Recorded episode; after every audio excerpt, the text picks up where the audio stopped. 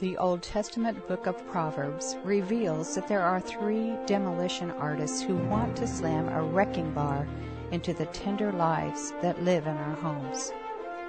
Today, our study leader, Dave Wyrtzen, is going to give us their names, their mug sheet, and some info from Proverbs that we need to give our kids that can protect them from these criminals that desire to destroy them. Let's join Dave and learn together how we can teach our kids to escape the clutches of these hitmen and have a safe drive through life.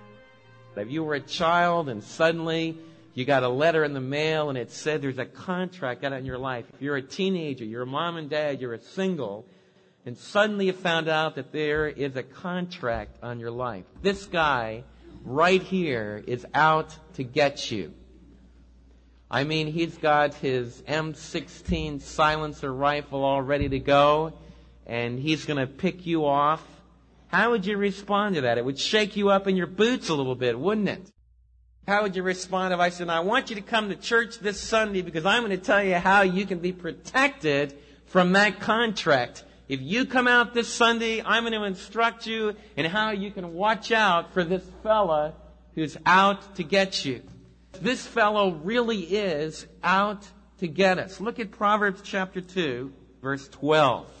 Proverbs chapter 2, verse 12. It says that wisdom, the instruction that the wise counselor in the book of Proverbs has been trying to teach us, wisdom, God's skillful blueprint for living, will save you from the ways of wicked men. Men who do things that will harm you, that will hurt you. The word wicked is equal to the word to give you pain, to give you problems in your life and, and agony because their paths are paths of wickedness and pain and hurt that rebel against God. It says, from men whose words are turned upside down. From men whose words are turned upside down. And before we proceed, I want to give you another look at this evil man.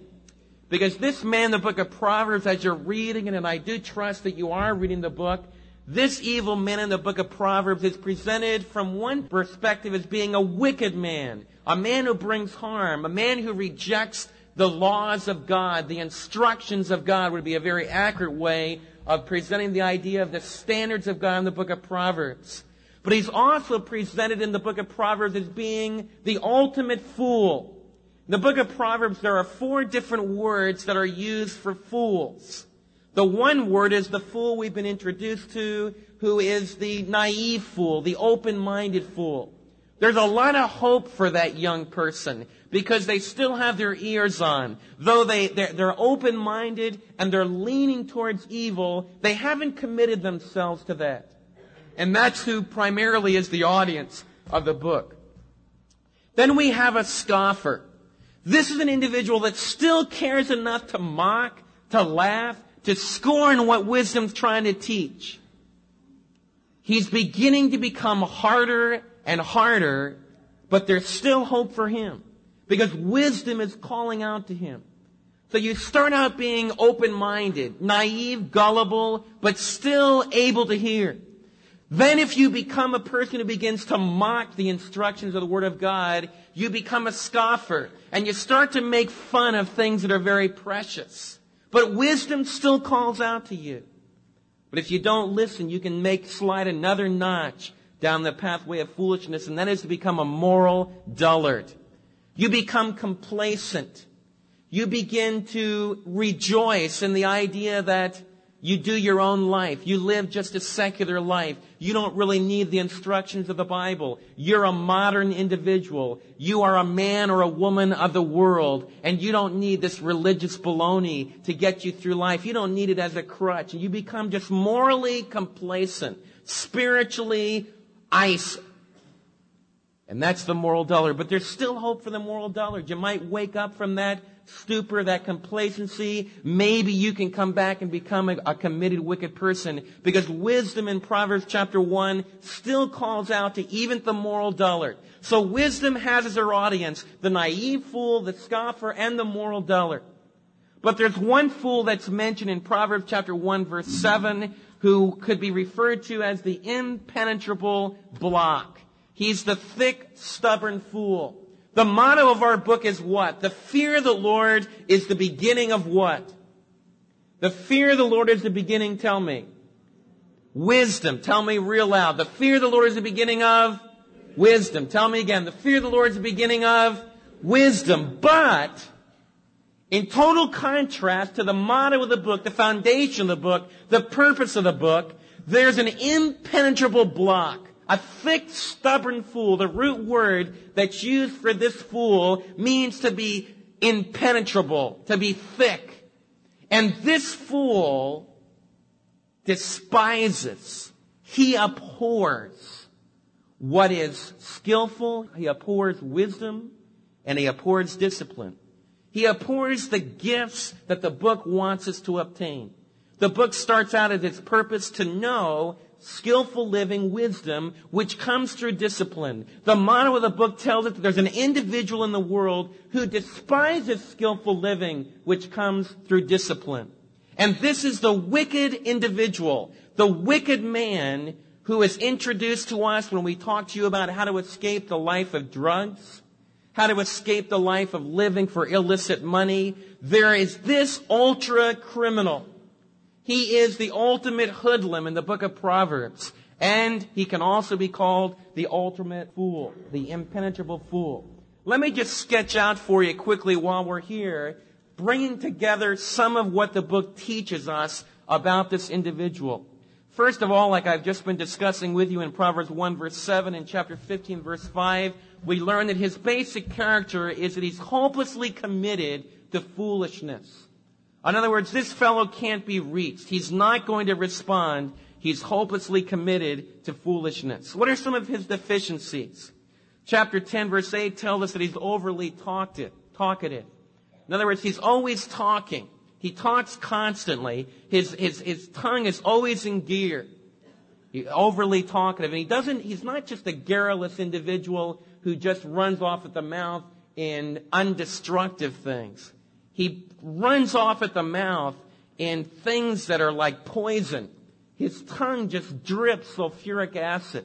He's overly talkative, but it's, it's an acidic tongue.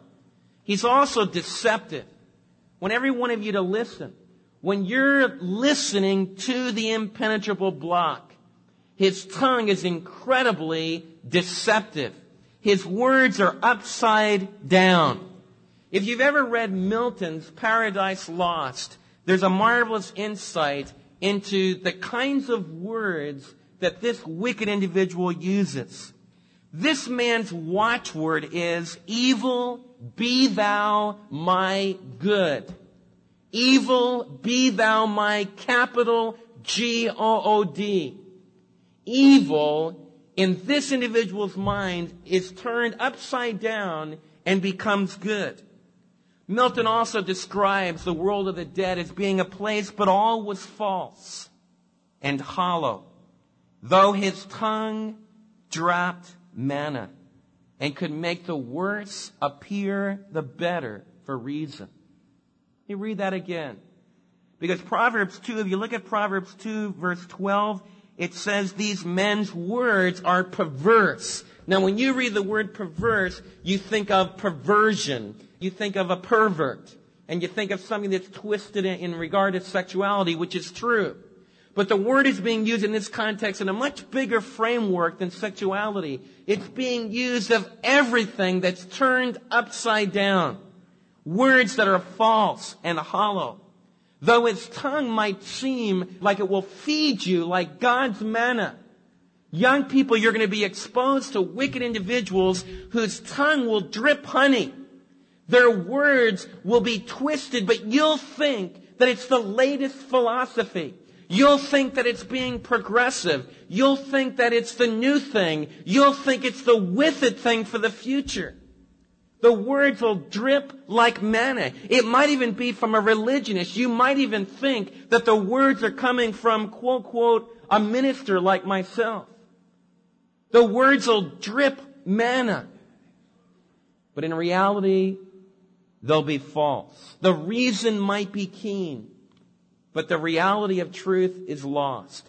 This individual is deceptive. He's overly destructive and he's involved in destructive speech. He won't listen. You can try to talk to this criminal and he doesn't have his ears on at all. He's easily angered. This individual has a short fuse. He's pugnacious. He'll come out with his fist flying. If you try to talk to him according to chapter 14 verse 9 about getting right with God, y'all saying, just as I am, without one plea, but that thy blood was shed for me.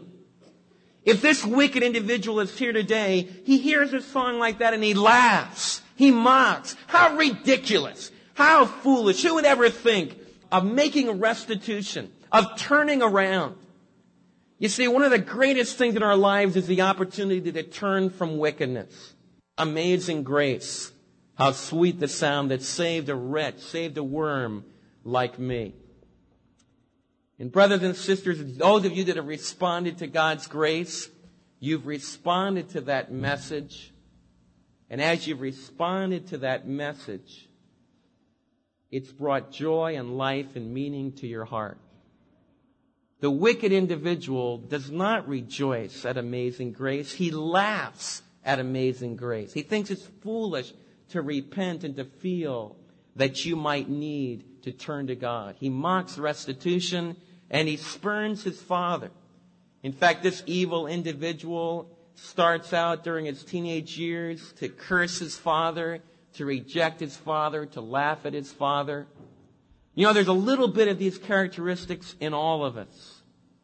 And I want to really stress that in my own mind and in your mind the fact that we exhibit some of these qualities doesn't mean that we're hopeless, but it should cause us to realize how dangerous this kind of an attitude, these kind of bearings can be in our life.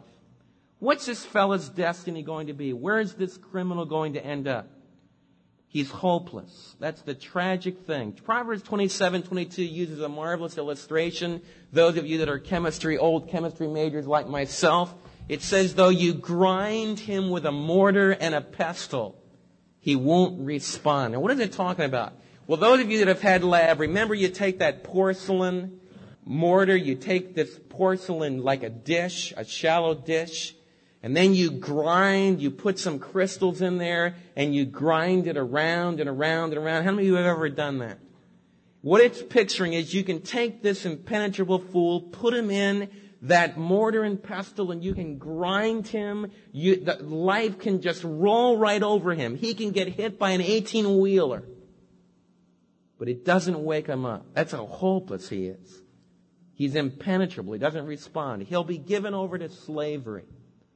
In other words, a culture, an individual, a people who starts to become involved in this kind of wickedness will become slaves. They should be punished. In chapter 10, verse 21 tells us that ultimately this fellow is going to die. This individual is going to die.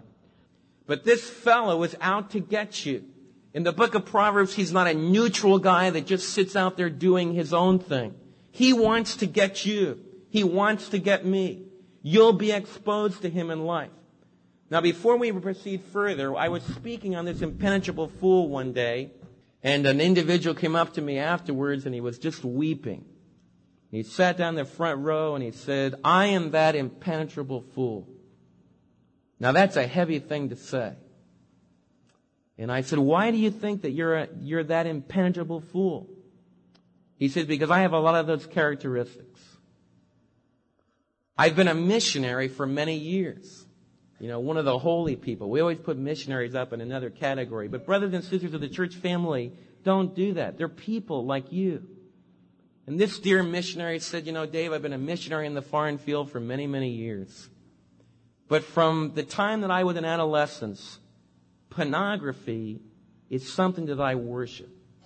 I mean, you talk about creative ways on the mission field with a bunch of godly people around you.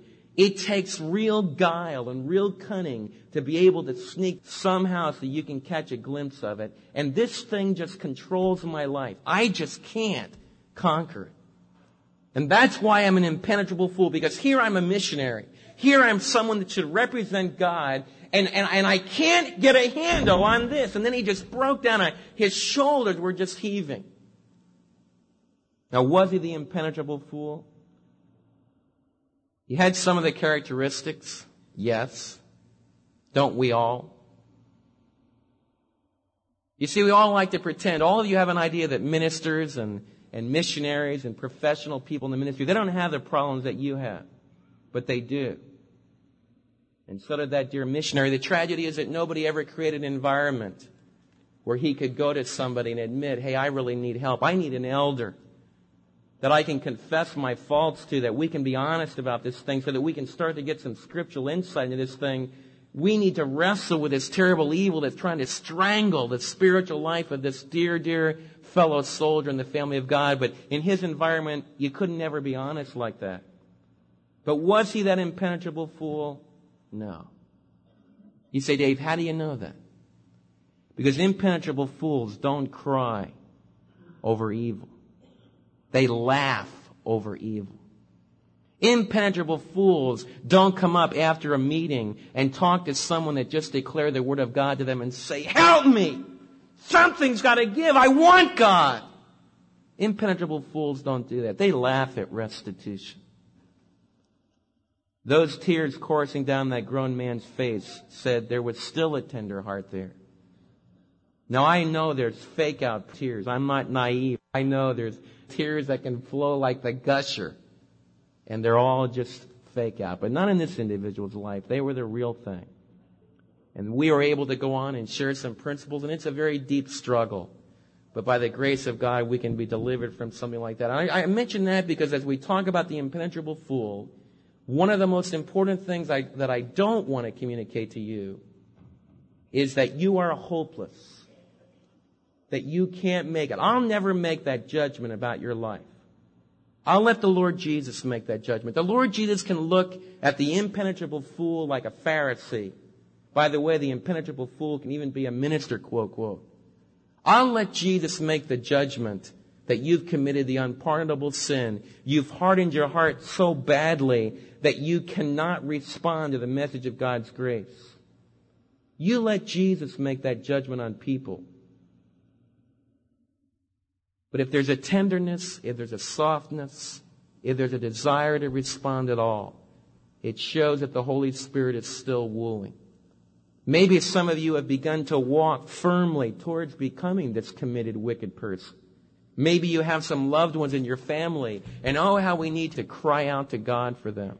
How we need to pray for them. But my primary thrust, according to Proverbs 2 today, is to try to protect the children I want to protect the teenagers. I want to protect the singles. I want to protect the adults from being conned, by being stolen, by being abused, by being hurt by this wicked individual. Please get a firm handle on what he's like. It says in verse 13 that he leaves the straight paths to walk in darkness. Have you ever been in total darkness when Mary and I went into the inner space cave with the children? They flipped off the lights and they said, let me show you total darkness. And some of you are shaking your head and said, I remember seeing that. Can you imagine the first guy that went into the cave? In other words, they lowered a guy, they drilled a hole from, from the interstate that they were getting ready to build, and they lowered a guy down into this cave. Now can you imagine something going wrong and his flashlight drops and he loses the rope? You ever thought about that? I thought about that. Can you imagine? He loses the rope, he loses his light, and here he is down in a cavern in total darkness. I mean, as you're walking down through the cavern, there's some places where you can just plunge hundreds of feet into, into who knows what. There's portions of the cave that still haven't been explored yet, and you're down there crawling on your hands and knees through this cave in total darkness. That's dangerous, man. And that's what it's like to live as this evil individual. Children, it's not fun out there. Please understand that. And moms and dads, let's give the young people fun here. Jesus is fun. Jesus is laughter. Jesus is joy. Jesus is a meaningful life. Jesus is the one who makes you sing. Jesus is the one that makes you happy. Jesus is the light. Satan's always playing an upside down game. Some of our kids raised in our church family, they think it's fun out there. It's dark out there. It's dark to disobey God. It's dark to associate with evil men.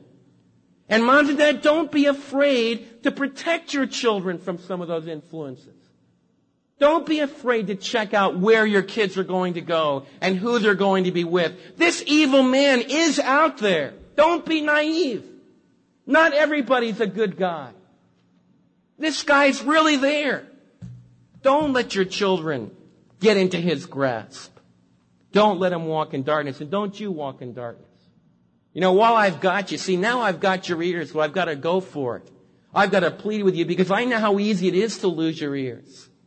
I know what it's like to watch someone that I tried to teach and they began to respond, but then they, they get seduced by this evil man and they walk into another world and they lose their ears for spiritual things. They don't even want to see me. And they start to walk in ways of darkness. And one of the agonies of the pastorate is to watch people that you love very dearly get beat up in the realm of darkness because he'll beat you up. He is a criminal. He is an evil man. Las Vegas is just a small expression the hoods and the hoodlums of the mafia in New York are just small expressions of this tremendous octopus of evil that wants to destroy us. Don't walk in the ways of darkness. This guy has a perverse mouth. He has a dark lifestyle. But look at verse 14. He delights in doing what is wrong. He delights in doing what is wrong.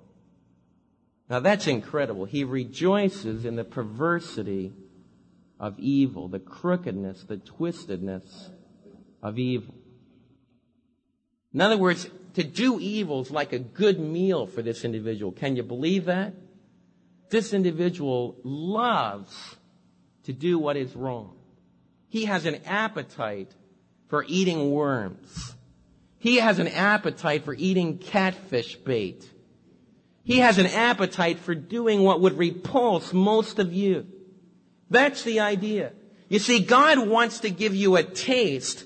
God wants to give you an appetite for what is good and what is precious and what will, will meet your needs. Satan wants to give you an appetite for evil. And he'll give you a can of worms every time. This evil man rejoices it, it just delights their heart to do what is perverse.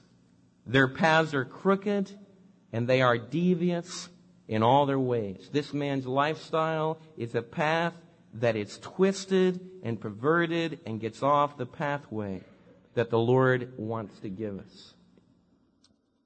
So verses 12 through 15 give us a warning and what's our protection from this individual. We're going to talk about deliverance from the evil woman. But what's our protection from these individuals?